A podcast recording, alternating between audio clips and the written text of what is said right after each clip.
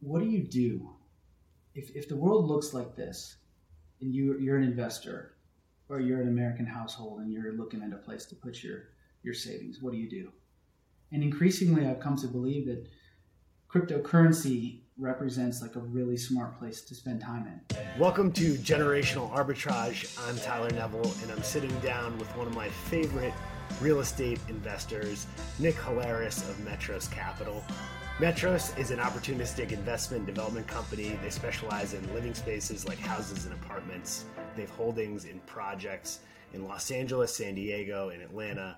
They invest across the socioeconomic spectrum from anything from luxury to uh, good workforce apartments and, and family homes. So, Nick, welcome to Generational Arbitrage. It's a pleasure to have you. Thanks, Tyler. I'm excited excited to be here. Excited about this this new project of yours. I've enjoyed you know, following your work over the years and, and your newsletter at Blockworks, and it's an honor to be here. Thanks for having me. Thanks, man. So let's dig it. Let's let's hear about your background. I think uh, you told me a great story one time about when you were at Stanford. You you were uh, in a class um, taught by Peter Thiel. Can you can you brief us on that one? Yeah, sure. This is an interesting place to start this conversation, but I think it's a it's a it's a worthwhile story. So this was gosh, this was 2004. I was in my third year at Stanford, and I had had already sort of made the determination that I didn't really want to be a lawyer, despite you know spending three years at Stanford, which was really a privilege and an honor, but you know, it cost a lot of money and a lot of time for a young person. But so I made this determination, and you know, just so happens that Peter Thiel was just kind of exiting from PayPal at the time, and so he was a Stanford alum, and he taught this course that was like super broad and, and super interesting. And I took it. And Peter was a really accessible guy. You know, he still kind of is, I think. And he had office hours. And so I started going to office hours just because I wanted to talk to him and hear about his experiences and stuff. And Peter gave me some interesting advice. He, he basically kind of validated my thought about not going, continuing on in law because he had sort of gone down that path before he started PayPal. Like he was mm-hmm. going down the path of clerkship and the law. And he's like, look, this is a fool's game you're going to be 50 years old and basically be chained to your desk and you'll be making money but you you won't really be making as much as, as you could if you you know start a company like I did or even go to Wall Street and just earn bonuses you know mm-hmm. make it a few levels up the ranks and earn bonuses. And so he, he, encouraged me that and, and so I said well what do you think I should do? And uh, this is where I kind of screwed up because I, I took half of his advice and, and I never became a lawyer. But he kind of offered me an opportunity at the time, and, and I was too smart for this opportunity. He's like, you know, I just invested um, in this social media company called Facebook. well, why don't you why don't you come on and work in, in sort of business development? And I was like, I don't want to work in social media. Like this is really my place. Kind of and uh, I probably, you know, my career would have had a totally different trajectory because I would have been one of the, the very first, you know, real employees of that company. Oh, and I, I, remember actually Peter had a party for the, the class at his his place in San Francisco, and Zuckerberg is there, and this opportunity is just right in front of me, and I, I didn't take it, but so be it. Yeah, yeah. You, you, make your choices and live with it, but that, that yep. would have been funny. You, you, would have been a billionaire and uh, you know yep. living on a beach somewhere. Not that you're not already in uh, in LA, but. Um, anyway, so I love reading your work. Uh, Nick writes a, a, newsletter called Profit. It basically does the gamut from anything from real estate to investing to life advice to philosophy and politics, which is you know all the stuff I'm interested in. Um, and why don't you just give us your framework of how you look at the world and because it's really rare for a real estate investor to kind of see everything from like multi lenses. Yeah, sure. You know, over the years, I I've always, my whole life, I've been interested in sort of the, the stock market and investing. And so, you know, as early as my teens, I'm, I'm reading books like Market Wizards and Intelligent Investor. And so I've had this desire, I think, from, from very early to be an investor. And in my 20s, I was kind of looking for the appropriate way to express that interest in, in the business world. And I also had this aligned interest or a, a, similar interest in real estate. For some reason, I was always fascinated by architecture and design and just the way in which you consume the built environment. Like I, w- I always got excited when I went into architecturally unique places, and I had I, I had this habit of sort of forecasting what life would be like inside of these spaces. And so when I finally got up the courage to to get and do what I really wanted to do, which was kind of be an entrepreneur, you know, follow on the, the second path of Peter's advice, I got mm-hmm. into real estate because it was it was right around 2009 and 10 and real estate offered this incredible opportunity because of what had just happened in in the housing crash. And like many real estate investors, I kind of dove into the weeds. What happens to real estate investors typically is you you get very focused on the micro dynamics of individual transactions or strategies, and that's where most investors kind of stop. But that intellectually, that was never enough for me, and so I continued my journey and and started you know to to seek out new kinds of thoughts and new ideas on how you could approach investing in real estate. And so kind of along a parallel path developed, you know, kind of a macroeconomic framework for, for looking at this. And, and I found it to be really valuable because what most real estate investors don't, don't realize when they're focused on these micro things is that the macro dynamics can come and kind of blow you up. And, and it happens, it happened more in the past when interest rates actually moved around.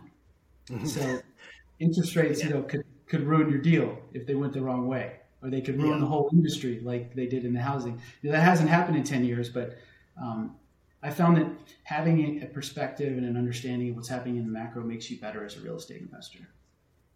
Yeah. So, so one of the things you said to me a couple months ago, maybe a year ago or so, was QE. People don't get the QE mechanism. Everyone thinks it's just an asset swap, but you're sitting front and center in an asset class, which is housing uh, and and commercial real estate that you think is is the number one I think beneficiary. I don't mean to put words in your mouth, but can you talk about the the mechanism of QE and how it really you know changes the game in real estate? Yeah, definitely. This kind of goes hand in hand with what I was just saying about how I, I, had, I had to develop a macro understanding to be better at what I was doing because what happened to me is that I started this company and everything was going great and was able to buy a bunch of really sort of mispriced assets. But dynamics in these markets quickly changed as the policy of QE was kind of rolled out because of the flood of liquidity. And it really, it, it very quickly changed the opportunity set and the dynamics of what I was looking at, which at the first, kind of my first business was essentially buying foreclosed homes because that was sort of the, the low hanging fruit in the market, all those homes that they overbuilt and whatnot. And that quickly got gobbled up by these institutions who are kind of making headlines again, who are doing this buy to rent strategy. Like there was a moment in time when we're buying foreclosures, and all of a sudden, Black uh, Blackstone and and uh, Colony raised these funds, and they literally bought everything. Every foreclosure that was at the auction, they bought them all. And so we literally got totally pushed out of that market, and that happened in maybe 2012. And I was like, wow. where did this come from? You know, yeah. looking back, I know exactly where it came from. Mm-hmm. And then uh, similar thing happened with apartments. In Atlanta, we were buying foreclosed apartments for sort of pennies on a dollar. It was a phenomenal opportunity. And by 2014, 2015, the flood of liquidity had turned its eyes towards that and uh, gone, it went crazy. It's the same yeah. dynamic. And at the same time, I started thinking about QE and paying attention to the local dynamics in the markets, like where I live here in LA, and noticed that there was this like inflation narrative that was getting a lot of local attention, but not really getting picked up by the, the national story around QE. And affordability became sort of the hot topic issue of the day in Los Angeles and some of these other big cities because the price of housing, the price of rents had gone crazy. Mm-hmm. Despite the fact that you had a national news cycle and the Fed talking about how there's no inflation, we're sitting here watching like 100%, like literally rents went up like 100% in the, in the time that I started investing. And so couldn't square those two, right? Like, okay, there's no inflation, but how come it's 100% more expensive to live in Los Angeles than it was 10 years ago? Yeah. I had the same uh, kind of experience when I lived in San Francisco for five years before moving to Austin and it was like yeah no inflation no inflation and everywhere you went the the rents were just skyrocketing and there was it was partly no supply obviously but you can dig into those dynamics a bit more. Yeah, so I came up with this theory over time. You know, it took me years to kind of come up with this, but my theory is that quantitative easing can transmit into the real economy. It doesn't always. And when it, like, for example, like I'll give you an example of a benign form of quantitative transmission, is what I call it. Um, when when, quant- when the liquidity provided by quantitative easing ends up in the stock market, from the perspective of the ordinary American citizen and their standard of living, it's relatively benign because when money ends up going into buybacks or something like that, it doesn't incentivize the underlying companies to do anything to their price structure. They're not raising prices. It's really a financial kind of alchemy transaction. There's nothing to it. But that's not necessarily true of all forms of speculation. You know, quantitative easing, if you if you go back to the inception of it, quantitative easing was about two things. It was about liquidity, sort of making sure that these markets would continue to function, and it was about the wealth effect. And Bernanke wrote this op-ed article in the Washington Post, and you know, he, he, in academic speak, he talks about, hey, here's what we're trying to do, guys. We are going to encourage people to speculate, hoping that this speculative activity will cause asset prices to go up, which will induce spending, and this spending will trickle down. So that's the logical flow. And the thing about it is, it actually works. So we, have mm-hmm. discovered that quantitative easing does induce this sort of wealth effect. It, it does stabilize markets, but it, it's not necessarily always benign when it comes to inflation.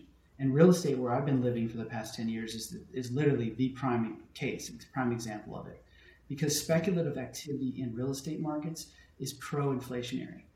When you buy real estate, you, you typically you don't just buy it and hope that it goes up you do something to it. You're trying to generate returns. And what that typically involves is you do some kind of capital improvement or you just raise the rent if you have that ability. And so the end result of every sort of speculation that happens in this market in real estate is an inflationary situation.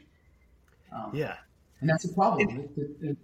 We've seen in America now the, the consequences of that. And it's it's really fascinating because I think there's no you get economic growth along with it, but it's not like creating any new technology that's going to create like persistent growth. It's kind of um, you know it, you're you're you could invest in a VC company that like really innovates and everything, but it's it kind of you, you do make the property better, but you you also at scale when you're like Blackstone or Colony, you kind of basically annihilate the middle class in, in some senses, correct? Yeah, I think so. And, and you bring up a good point, Tyler. Like, there's some forms of speculation that are actually deflationary. So, for example, like the speculation that came into the, the VC market post quantitative easing, I would argue was probably good for the perspective of the standard of livings of America Americans. To the extent that these technologies are real, you know, like things like Uber and Zoom and whatnot, like they're actually positive forces for uh, the American, the, the, average American family, because they are kind of reducing costs in, in some sense. And so it's not quantitative transmission isn't always inflationary, but with real estate, it definitely is. There's no, yeah. there's no. I guess there's some positive in terms of like what we provide to the market. For example, is quality adjusted. It's better. Mm-hmm. It's still more expensive, and I don't know what whether people really get the psychic benefit from the nicer granite and the nicer windows and the energy efficient appliances. It's hard to say whether it's it's actually better for them, um, mm-hmm. but it's certainly more expensive. Yep, yep. And can you go into the owner's equivalent rent part of CPI and kind of how that sort of disguises the inflation from a, a macro data standpoint? Yeah, this is a really interesting topic because now it's it's with what's the inflation narrative that we're seeing today. It's it's not something that the, the powers that be can sort of hide from anymore. So my argument is that in the pre-COVID era, the way in which the BLS was calculating uh, CPI was dramatically understating inflation in the real estate market because they use this sort of backwards approach, in my opinion, a backwards approach where rather than trying to come up with a way to measure the actual on the ground pricing of apartments and houses, they, they came up with this survey um, where they, they survey households and they ask them to essentially estimate what they think their household would rent for unfurnished and without utilities. and the, the metric is called owner's equivalent rent. And to me, it's I kind of get it, but then I think about like all the people that I know in my life. If I were to ask them that question, I don't think any of them would be be anywhere near the right number for their house. Even people who are you know highly intelligent, highly functioning, it's not it's not so simple. You know, yeah. markets are nuanced and the pricing is nuanced, and so I think there's there's something fundamentally wrong with that metric, and it missed. It, I mean, it absolutely missed if you're if you're living in San Francisco, New York, Seattle, LA, 2010 to 2020, it missed it completely. And yeah. now what's interesting is that that the inflationary pulses that we're seeing in our economy, they can't hide from them anymore because they are direct prices. It's like the price of lumber, the price of milk, the price of copper, and uh, I think you know behind closed doors, I imagine people are scrambling to try to construct a narrative to try to explain these away. You know, the, the, transitory argument can only last for so long. We're a couple months into this now. I don't know how long transitory is, but we'll have to see. Yeah. I, I think they're going to hide behind the, you know, year over year adjustments. They'll still come down, but on an absolute basis, we're probably still going to be rising, you know, consistently. That's my read, but yeah. we'll see if it actually happens. Um, yeah. and, and talk about like with this inflation, what happens to real estate and like what are you seeing in the market specifically in real estate right now and how are you positioning yeah so typically inflation is is sort of the friend of the real estate investor in a way like in, in some sense like the entire premise of real estate investing is to take on a levered position in an asset finance it with fixed rate debt that is lower than the cost of inflation. And so there's there's like there's a sense in which there's uh, built-in financial alchemy to real estate investment if it's done intelligently, because you can mm-hmm. you can play this game of borrowing less than inflation and achieving the benefits of leverage. And what's scaring me at this moment in time is that I'm a little bit worried that real estate across almost the entire spectrum, almost everything, might not be an effective inflation hedge going forward because we've we've had this sort of shadow inflation and we're, we're bumping up against another problem which is the affordability problem because wages have been so far behind so like we started notice, noticing this in the pre-covid days in our los angeles portfolio where you know even if we were to provide a beautiful product like a renovated product or a new construction product there was like a ceiling to, to rents and even if even if you could, you know, raise the rents by whatever the city would allow you to raise them, three or five percent or whatever, mm-hmm. the tenants would just revolt and go to someplace else if you try to pass that along to them. And so that was pre-COVID, and now it's even worse. You know, rents have probably even come down a little bit in Los Angeles. And what I'm noticing in Atlanta, which has been an absolute boomtown, is that while you're still able to pass along uh, rental increases, the pace is absolutely slow. The pace is down from the pre-COVID days, it's down 50, 60%. And I suspect that Atlanta is reaching the point of Los Angeles, you know, 2018. It's slowly getting to that point where there's just a limit to what you can charge. And then you start looking at other, okay, so that's rental, rental properties. You start looking at other assets. Office. With the work from home, office is no pricing power, especially in America. Maybe in Asia where you can just sort of demand people to go back to work. But in America, office has no pricing power. It might not there might not be like these massive defaults because the these assets are still pretty good assets and most of them are well capitalized, but they're not raising rents.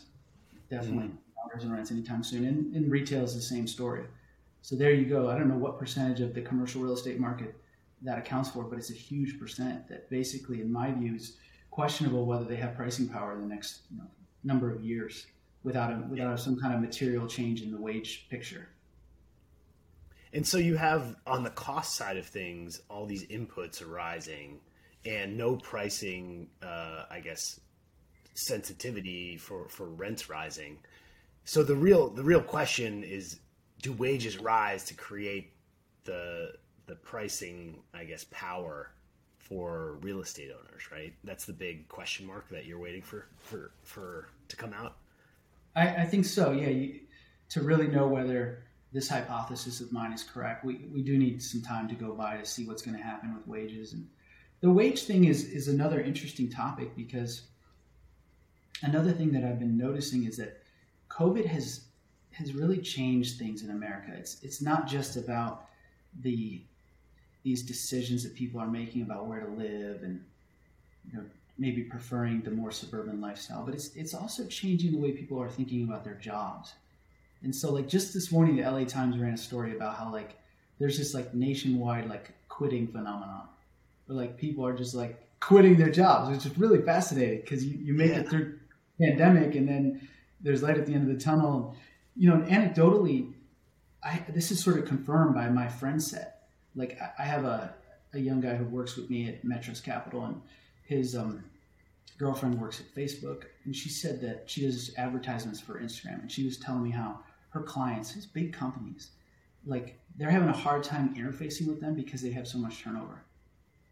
Wow. So they're like, you don't even know who to talk to. They're just people are just quitting en masse, and uh, I've heard that from a few other people. So I don't know. Have you been hearing that?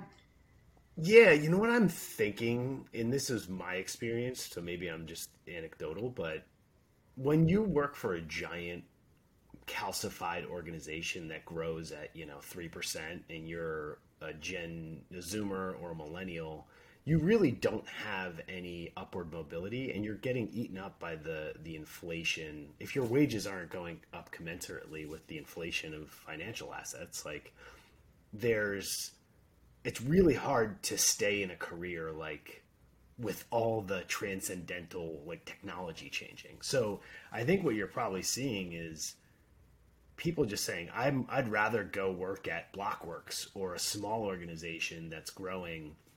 This is part of the generational arb like whole theory is people will actually get paid. It's a meritocracy at, on a smaller scale, but it, it really is like a, a giant Ponzi scheme at these huge huge organizations is is what I think. But um, so I think the quitting is just like there's really no upward mobility at these, and it's kind of the Peter Thiel type thing where it's like the bigger you are, the less growth you have, and you kind of slowly die.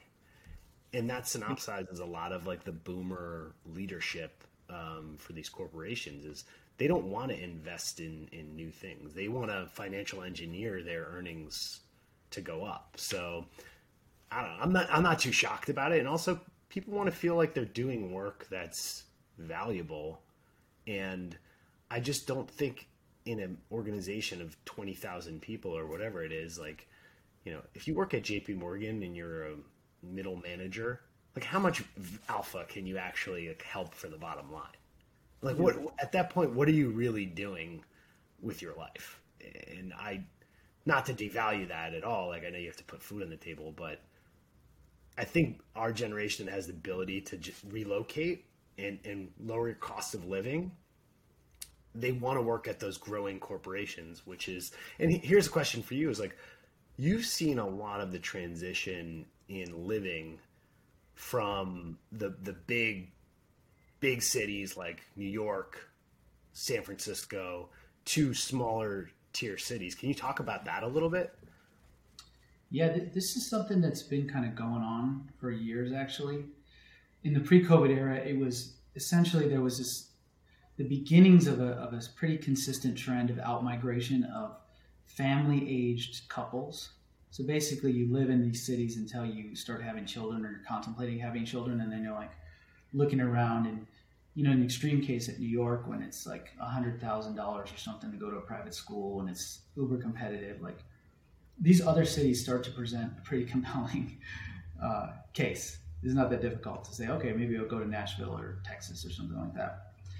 And then, you know, when COVID hit, there was an immediate, uh, pretty massive move out of young people, like massive, like millions. I, I don't know the exact number, but the last time I looked at it, it was like a million and a half people is what they estimate. And we felt it in our portfolio. Um, we didn't feel it at all in Atlanta, interestingly, which is probably a beneficiary of, of the move outs of from these other places because it's relatively low cost. Um, yep. And the, the young people are starting to move back, but I don't. I think if anything, COVID has accelerated the the trajectory of these these generations like millennial to relocate from urban centers when they start having families. And you know, like LAUSD, for example, where I am at, is really struggling. Like their enrollment's down like twenty percent. And so even though California is reporting, California reported like a net outflow of 200,000 people in 2020, but yet enrollment at their public schools is down 20%. So it's a pretty, it's a pretty staggering statistic, and it doesn't bode well for the future of a state. You know, you, you need young people. That's the whole point yeah. of uh, of it. So it's kind of scary thinking about that. Another thing to bring up schools is like in these cities that where the inflation in in I guess home prices and rentals is so high, like how do teachers get there? How do you know if you can't afford with like a teacher's salary? I guess it's like a diluted education. You know, if there's not like affordable housing, are you seeing anything yeah. in that realm? Definitely, yeah. You know, j- just recently, Austin Beutner, who's the head of the LAUSD school system here, announced a program where LAUSD has a bunch of land. It's one of the biggest landowners in, in all of Los Angeles, and they are going to build affordable housing for teachers on their land because it's such a problem in the city. Like you, you can't yeah. find anywhere cheap to live, and so they're uh, trying to address that exact point because they're struggling to retain their best teachers because yeah. teachers could relocate. You know, like I'm my my other my wife's family is in Texas. We're going there in a couple days, and gosh, you could have an amazing lifestyle as a teacher in some of these mm-hmm. suburbs. Where in LA, you're going to live in like a bad apartment somewhere. Yeah. And and have tough a tough environment where like 20% of your students are homeless. Imagine that. Imagine fifth grade person homeless showing to school. Yeah, that's something. Staggering problem. Yeah. Jeez, I saw it in, in San Francisco. Like, there are people they, commute like an hour and a half from outside of the city to be a teacher, and like not only is that the cost of actually getting there, but the the grueling nature of the lifestyle of commuting three hours a day is just like insane to me. And then I noticed in Austin because the affordability was better like a year ago. Yeah. Uh, people actually can afford, you know, a nice lifestyle here and you all the service-based businesses or like being a teacher they're not alienated by the the housing inflation um, but it's starting to get that way, I think. And, and maybe this is a good time to pivot into like what you're seeing from like the institutional perspective of stretching for yield and the dearth of housing supply. Um, because I think it's now not just hitting those main tier cities; it's moving to the satellite cities that are pursuing the economic growth. I think. Yeah, yeah, I think this is a good. I, there was something that you mentioned too that I wanted to follow up on, and, I, and it's related to this question. So maybe I'll try to bring that up and answer your question at the same time. So go for it. Yeah. The, you know, the premise for your for your work, uh, for a lot of your work at Blockworks uh, recently that I've been reading, which is great stuff. Um, Thanks. Really enjoy it, and and also the you know the name of this podcast. It's it's related to this point, which is like we are we are having increasing debates about sort of the social contract between the generations. And, you know, taking it back to our conversation about people quitting, this sort of phenomenon of people quitting in the post COVID era, it's almost like there was a social contract that our parents signed on for, like my parents signed on for, which was listen, this is what the world was telling them work for us we will take care of you. We'll pay you a decent wage. You'll have a good life. You'll have security. We'll take care of you in retirement. That was the fundamental social contract of sort of the boomer era. And millions of people signed up for it. And you can see it, these millions of people, you can see it in these massive pensions. That's what mm-hmm. these pensions are promises to pay this boomer generation for, for the, prom, the, the social contract. And these younger generations, which we're a part of, are looking at this social contract and they're like, gosh, I don't want I don't want to be a part of that. Increasingly. They're saying, yeah. you know, this doesn't this doesn't even sound like it's a fun situation and it doesn't even sound like it's real. Like they're starting to question it. And anyone who looks at the mathematics behind the pensions or even social security or the big pension programs of state employees across the country knows that it's it's really like a questionable thing. And yeah. one, I, I wrote recently about about this issue in, in my newsletter, and, and basically my argument was that because this is such a big issue between the generations, politics has turned into kind of a cold war because the younger generation can't sort of sit across the table from the boomers and be like, you know what, I know you guys are all in retirement now, but we can't pay you what you want. And, and t- they take it away from them. The boomers are never going to let that happen.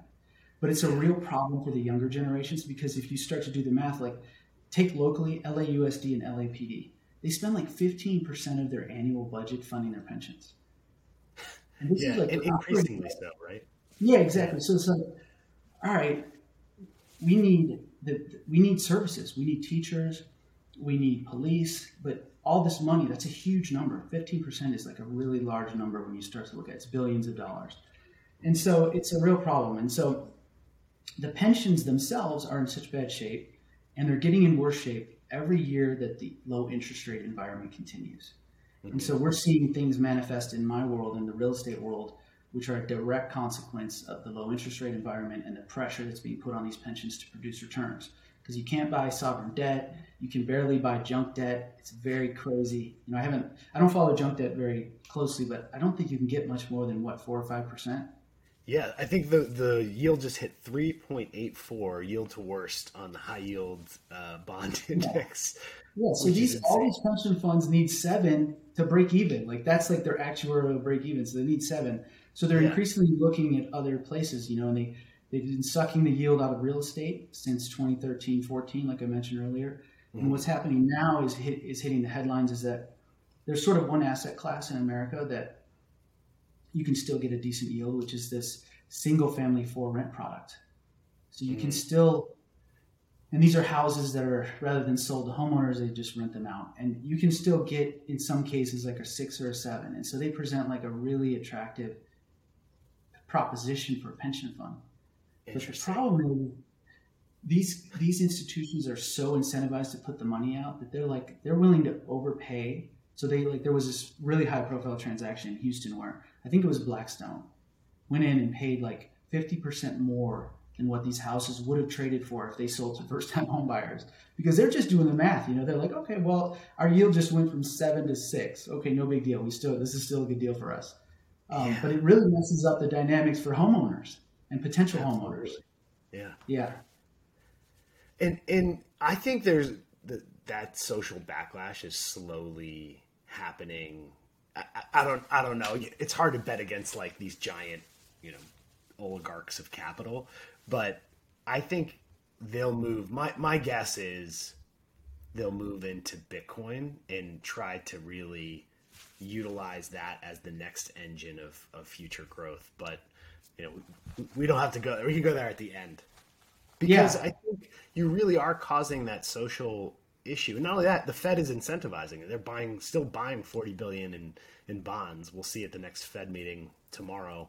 Um, you know, when this airs, it'll already happen. But uh, I think they'll probably like likely taper that Fed uh, mortgage-backed security buying. Yep. Yeah. It's, so it's, um, I agree. I think I do think that here in Los Angeles, that the backlash is already affordability, homelessness is such a big issue that like you, the politicians can no longer ignore it, and they, they're going to have to do some something to alleviate the pressure on on households, or they're going to get voted out of office. And so the attention is, I think that kind of attention is going to spread to the the market, the housing market, and the apartment market in general across the country these cities that have experienced 20% house price appreciation over 12 months, they can only take like one more year of that before they're going to have like protests. Yeah. This is no, you can't, you can't like sustain. It's not like the wages are going up anywhere close to that. We're like low single digits on the wages. So it doesn't take long before it's completely out of whack. Yeah. I feel like we're at yeah. some sort of turning point too. Can you yeah. talk about the pricing on some of these things? I know, you know, you've said you've been lightening up when the pricing uh, on some of your properties when the pricing gets insane like what are the cap rates on these things? And can you explain what a cap rate is too for for those non-real estate investors? Yeah sure.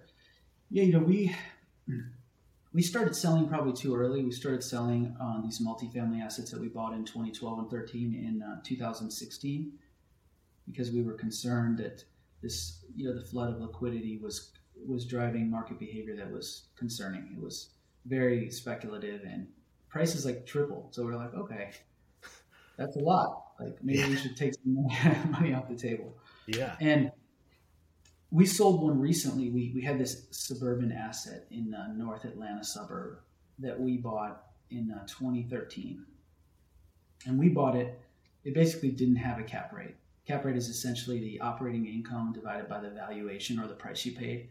And it, it essentially gives you a sense of like, okay, what, what, what kind of return can I get if I invest in this asset on an unlevered basis? Mm-hmm. So if I put X dollars in it, can I earn a 5% return or depending on whatever the cap rate is? Mm-hmm. So we bought them with, the, with no cap rate because they were distressed. And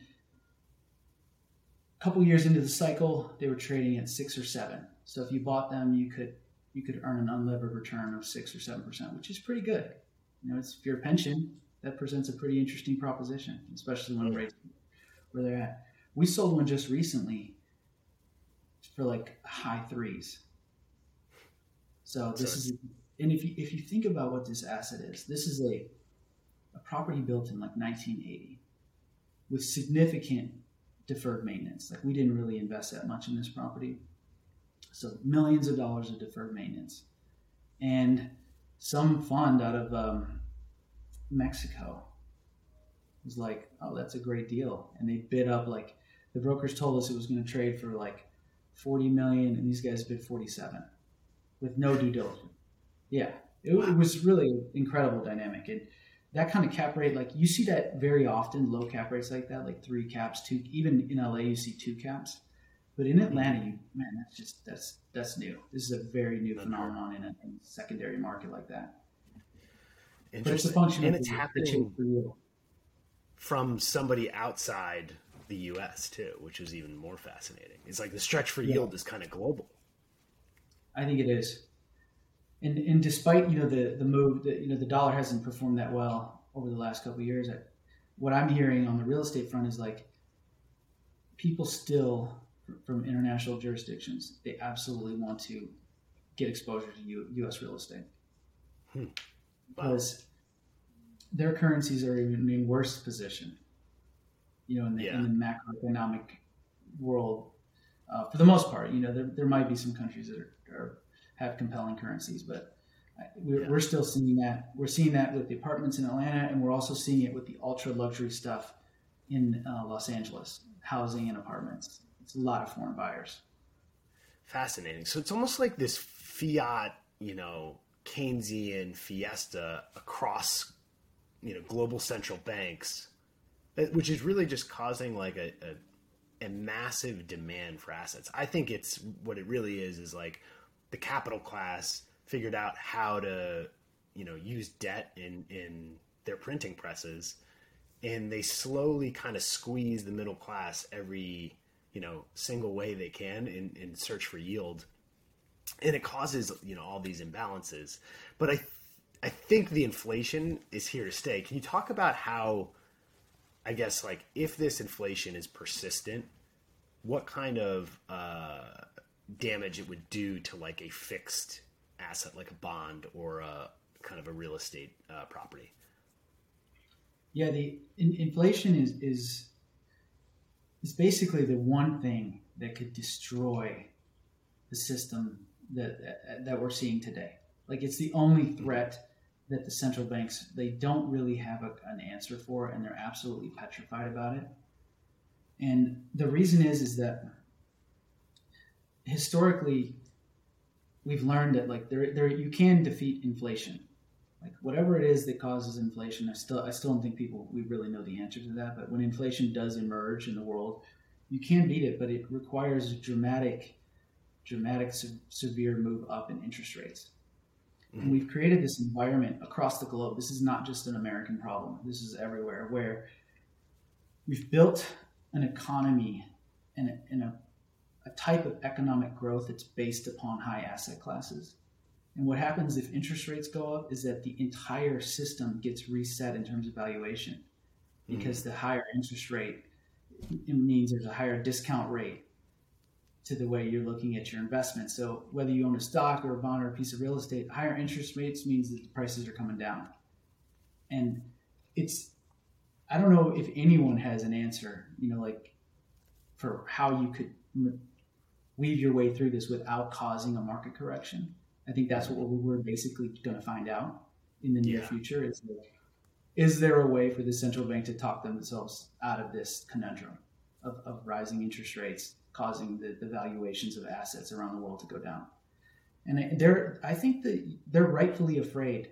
You know, the politicians and the central banks are rightfully afraid of what falling asset prices could do to this system because they really are so important uh, to, to the whole thing, to the confidence, to the spending. Yeah. It's like this house of cards, and it, it's we're at this like this really scary moment. Um, yeah, it feels, feels like a fourth turning to me, but yeah, it, yeah, exactly. Like something, COVID really unleashed something. I, I my theory is is that with, without COVID, we go on and we end up like Japan Europe and the United yeah. States. And COVID comes in, and what it introduced into our economy is what our economy cannot handle, which is dynamism.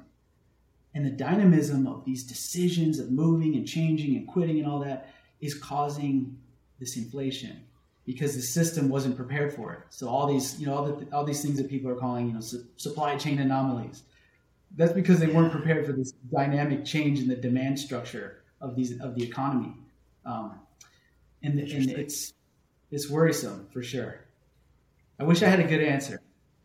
So no, that was a great answer, um, and I think I, I, think you're right on that. Um, so what are you looking at? What are your opportunities that you're looking at? I think you mentioned pre-builds, and and how how does that affect kind of the capital versus labor, and like what what kind of world could we be moving into? Yeah, so one of the interesting things about kind of the world that you and I live in is that you, if you start spend a lot of time thinking about the macro stuff, you talk yourself into like, gosh, how do we get out of this? Like kind of like we just did, right? Yeah, yeah. It, it, it seems so. It seems so difficult and basically impossible. Like, gosh, these governments and central banks are in in a real issue. But then if you spend some time ignoring all that and looking at what's happening in innovation, for example, you, you start to maybe construct a different view of the future. And one area where we've been spending a lot of time in at Metros is we've been, in response to the price pressures that we saw pre COVID, we were looking into modular manufacturing of, of, apartment buildings.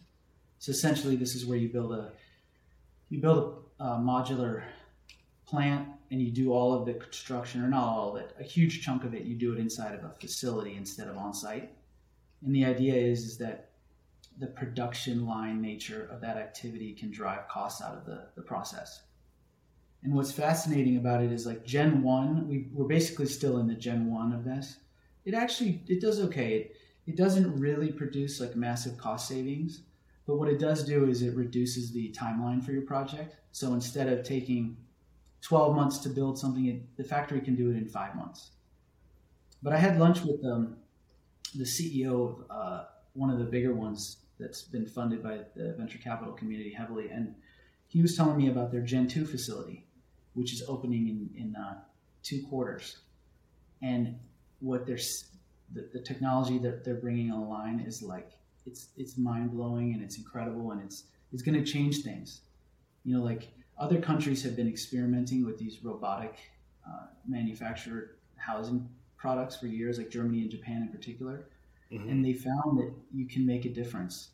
And so this one company is forecasting that their framing labor cost is going to go to almost zero in their Gen 2 facility. Almost zero. Yeah. That's which insane. is crazy. Yeah. It's really crazy. And and when you as a real estate investor or a builder looking at the world, like you you basically need that at this moment in time, like you need one component like that to go to zero. Otherwise, it's, it's hard to make sense of these projects because of what we've seen with lumber and concrete and other building materials uh, in recent months. And so it's going to, you know, these, I, I, have a feeling that these facilities are really going to change the dynamic and there are opportunities. I, I, I think there's, I don't know if we're going to get to like this sort of fantasy singularity moment when like robots can build everything for, for nothing.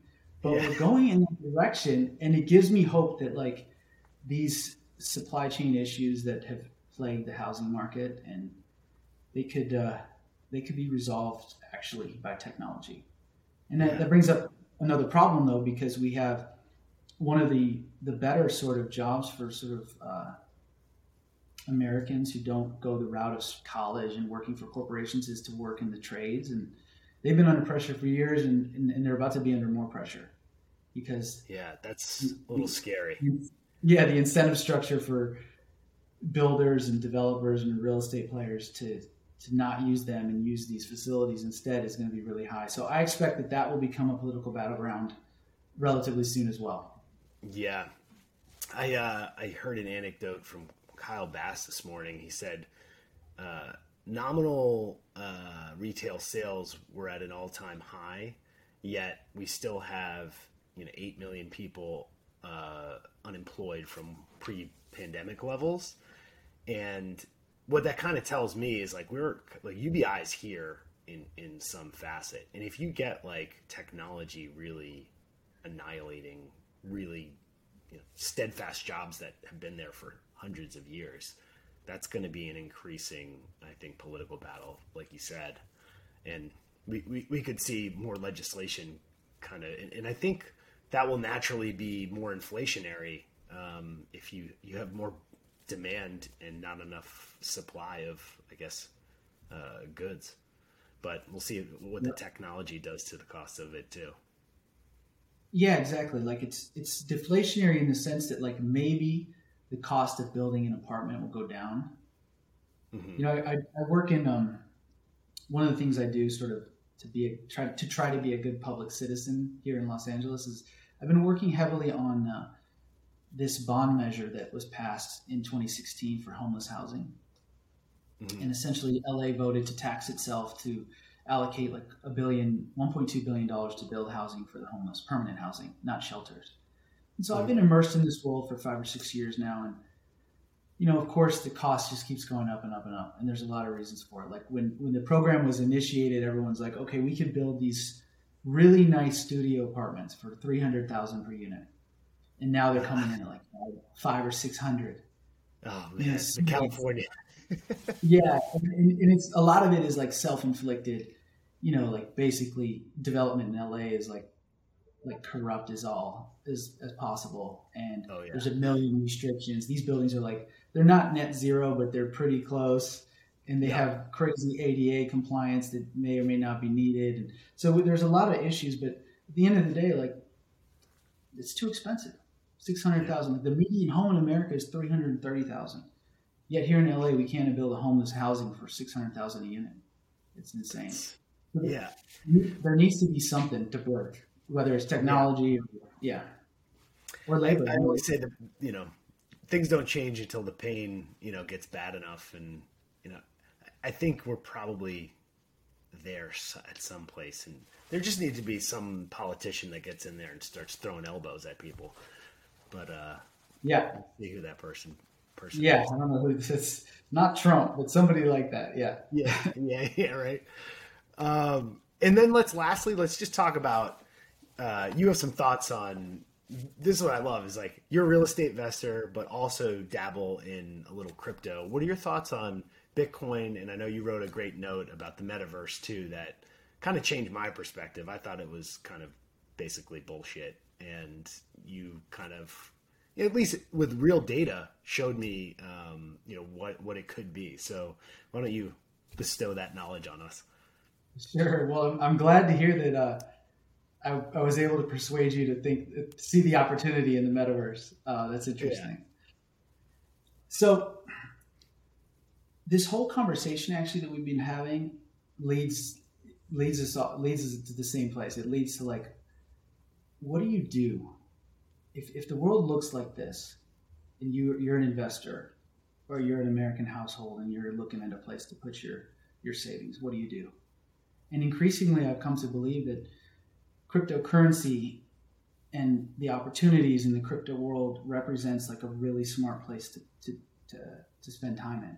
You know, I do think there are problems with crypto, mainly like the the narrative that's developed around crypto is is kind of weird. You know, on Twitter. Yeah, there's like, some weird stuff going on there. there's a there's a, what's interesting to me is look, I'm I'm 41 years old, and like I'm watching people who are older than me engage on Twitter, like like children. children you know? Yeah, yeah. You know, like, I, I, don't know yeah. I don't know where this stuff come from. It's like have some have fun staying poor. I mean, it makes me laugh. Maybe that's what it. Maybe how that's how I should interpret it. But yeah, but these are real people who, in some cases, have been really successful. Mm-hmm. Anyway, my theory on that, by the way, just for the maybe the the audience would be curious on that. Here's why I think we're seeing that. So there's there's a problem, and actually Ben Hunt kind of hinted at this in your discussion with him the other day. Mm-hmm. There's there's a problem with American culture with the the sort of self selfish nature of of of our system and our society. Like people seem to be just blindly pursuing their self interest, and and uh, Ben Hunt goes far with it. He he basically is calling people sociopaths. I think that's probably overstated a little bit, and maybe he's doing that for effect. Um, I've met, you know, I'm friends with a number of people in in the boomer world who've who you know negotiated these pay packages that he's talked about, and they're not sociopaths. They're just like maybe not as concerned about their community as they should be. You know, they're they're just getting what they can. You know, and so I don't I don't necessarily yeah. diagnose them like that. But he's right. He's very he's dead right about the problem. Yeah, to to defend them to your point is like in a world of secular growth, like it doesn't really matter. Like you should be grabbing your piece of the pie if the pie is growing. And and I get that. But when the pie is kind of like stagnating or shrinking, to kind of manufacture growth utilizing like central banks and debt, that's where I have the problem. If you're growing like Steve Jobs, man, you deserve every penny. But, that's right. You know, right. you know, you're innovating by all means, but like I, I, I think it's when you're kind of stealing from one part of the pie. But keep going. I agree. Okay, so just to, to close the loop on uh, Ben Hunt, I really love his work. I've been following him for years, and he absolutely he's got the diagnosis right, maybe overstated slightly. And his solution, I really love his solution. I, I've benefited so much from reaching out to my community and trying to give back and trying to be a force for good. And I believe that like that sort of decentralized approach is basically what's missing from American culture. And I've seen firsthand, like in Los Angeles, which is which is a crazy town, corrupt. You know, we got politicians going to jail. There's a couple thousand people who care about this place and who work without compensation and develop uh, social networks and try to do good. And and so I, am really bullish on on his prog- his um, his solution. And, and yeah, I think it's I love that. Yeah. Okay, so getting back to crypto. Mm-hmm. So crypto is a phenomenal opportunity. You have to be careful because the volatility is there but it, it's probably the one the one good place to hide out from the inflationary forces of society. Because you know my, my view on real estate is that real estate is actually despite its historical track record of being an inflation hedge is, is dangerous.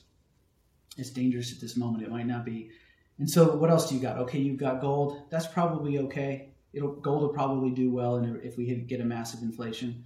And then you have commodities and commodities are probably primed to do well for a number of years, but they will die the same death that they always die, which is they'll have a huge run up, which will spur a bunch of investment and they'll kill them. You know, they'll basically cannibalize their run. So you could temporarily benefit, for example, from a rise in base metals or something, but it's probably not going to be sustained. So, so yeah. that leaves cryptocurrency, which is kind of interesting because it's underowned. It presents a compelling alternative to earning, uh, having your money in the bank. The use cases for crypto in America are low, but that's not true other places.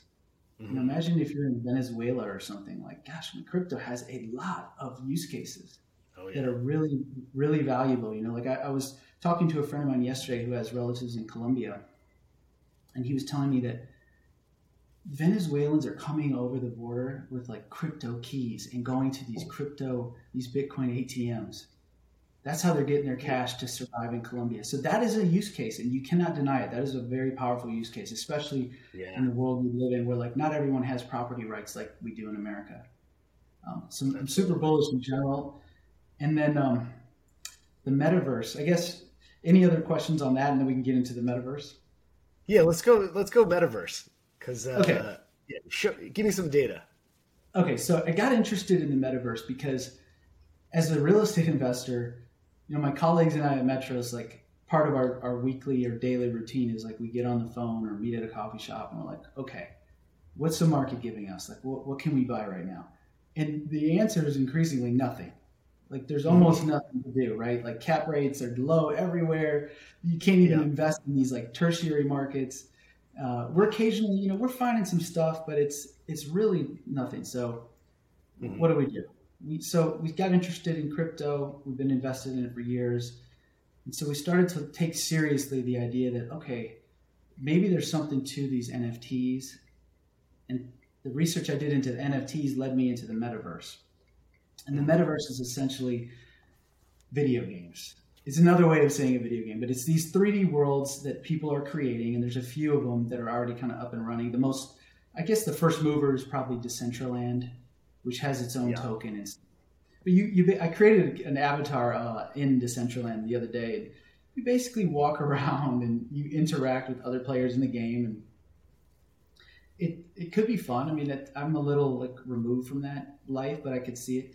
But what's fascinating about what's happening in Decentraland is that they're getting daily users in the thousands. You know, I think it's over 10,000 now. And they're getting commerce. They're getting yeah. internet type commerce. And so in Decentraland, for example, there's two casinos. One of them is, is co-sponsored by Atari. So you can like walk your avatar around. You can go play blackjack and then you can go to like this kiosk and play like an old Atari video game. Um, yeah, it's mind-boggling. Yeah, it's crazy. I'm sure your wife your wife loves you playing those. Yeah, she's like, yeah, what are you doing? Yeah. Um, and then in, in Decentraland, like Sotheby's, like two weeks ago, Sotheby's announced they're opening like a gallery. And what they're going to sell in this gallery are NFTs. And mm-hmm. that tells you something, right? Like the NFT sales that we're seeing, like there's actually something to them. Um, and then just recently, there's another developer who's a who I think is basically an experienced video game developer is announced that they're opening a virtual mall inside of Decentraland. So essentially, their idea is like you could walk around with your character in a shopping environment and buy real goods that are linked to like Amazon.com, for example. So it's basically taking the web, you know, the, the web as we know it now, and putting it into these virtual worlds and the, the same types of commerce that people engage in every day on the internet, they're gonna they could do it in these games, and yeah. it's happening. Yeah, it, it, the numbers. Once you start to think about the numbers, it's it really is a staggering opportunity. So I'll, I'll just give you one sort of nuanced example. During COVID, the, the video game Fortnite, which is a really popular game, it has at any one moment in time has like 12 million users. It's incredible. Yeah. Right. Like, can't even imagine what it would take to get 12 million people in one physical space, right? Right. Compared to like a stadium, right? It's yeah, exactly. Like how many times would you have to fill up the biggest stadium on earth to get to 12 million? Yeah. Um, they did these concerts with Travis Scott. They got 80 million participants. Yeah, that's real numbers, and that's where mm-hmm. that's what got me. It's like that is a large number of people where you can monetize. If attention, the attention economy is real you can sell it's ads and, and get that. Yeah. Yeah, you can sell ads. You could sell, you know, into Decentraland too. Like this one, this one guy built some kind of club, and they're doing a deal with this this club in Ibiza, a real club in Ibiza, where the DJs from that club are going to play inside of Decentraland, and like I guess you can go in there with your avatar and pay a ticket and participate. Um, yeah, it's it's amazing, but I don't know exactly the right way to invest in this trend because I'm not like an authentic user. But some of these mm-hmm. ecosystems, like another one that's popular, it's it's not really a virtual world. It looks more like a straight up video game. It's called Axie Infinity. And Axie Infinity is like a game where you have these characters that you can kind of level up. And people are paying like hundreds of thousands of dollars for for leveled up versions. So like young entrepreneurs can go on the game, level up a creature, and sell it to somebody else to go play on to play in the game. Yeah, it's yeah, it's crazy. A whole new world. I watched Ready whole Player One last night, and it seems closer and closer than we think. Yeah, that's exactly the point. That that's what the metaverse is. Is like, um, I think there's something to it. Like I think that people are going to gravitate towards digital experiences that are more robust than the 2D version, which is mm-hmm. like logging onto websites and things like that. And so I, I, can see it once once these lands develop to the point where they're like easy to use and whatnot. I think that there'll be billions of people on it. I mean, what is Facebook? How many users does Facebook have? Like two billion? Like, okay, yeah. every one of those people could be a uh, could have an avatar in a virtual world and be buying yep. stuff. Yeah, I can see it. We'll just see if the Fed raises rates before then. You know, if the inflation yeah. gets bad enough and cuts it off. Yeah, that's right. Well, uh, Nick, this is this is an absolute pleasure, man. Um, hopefully, uh, we can do this again in a couple months and, and recheck uh, the impulses on the, the housing market. Yeah, I would, I would love to. Um, thanks for having me on. As always, man, I, I really enjoyed this conversation. Appreciate it. Take care.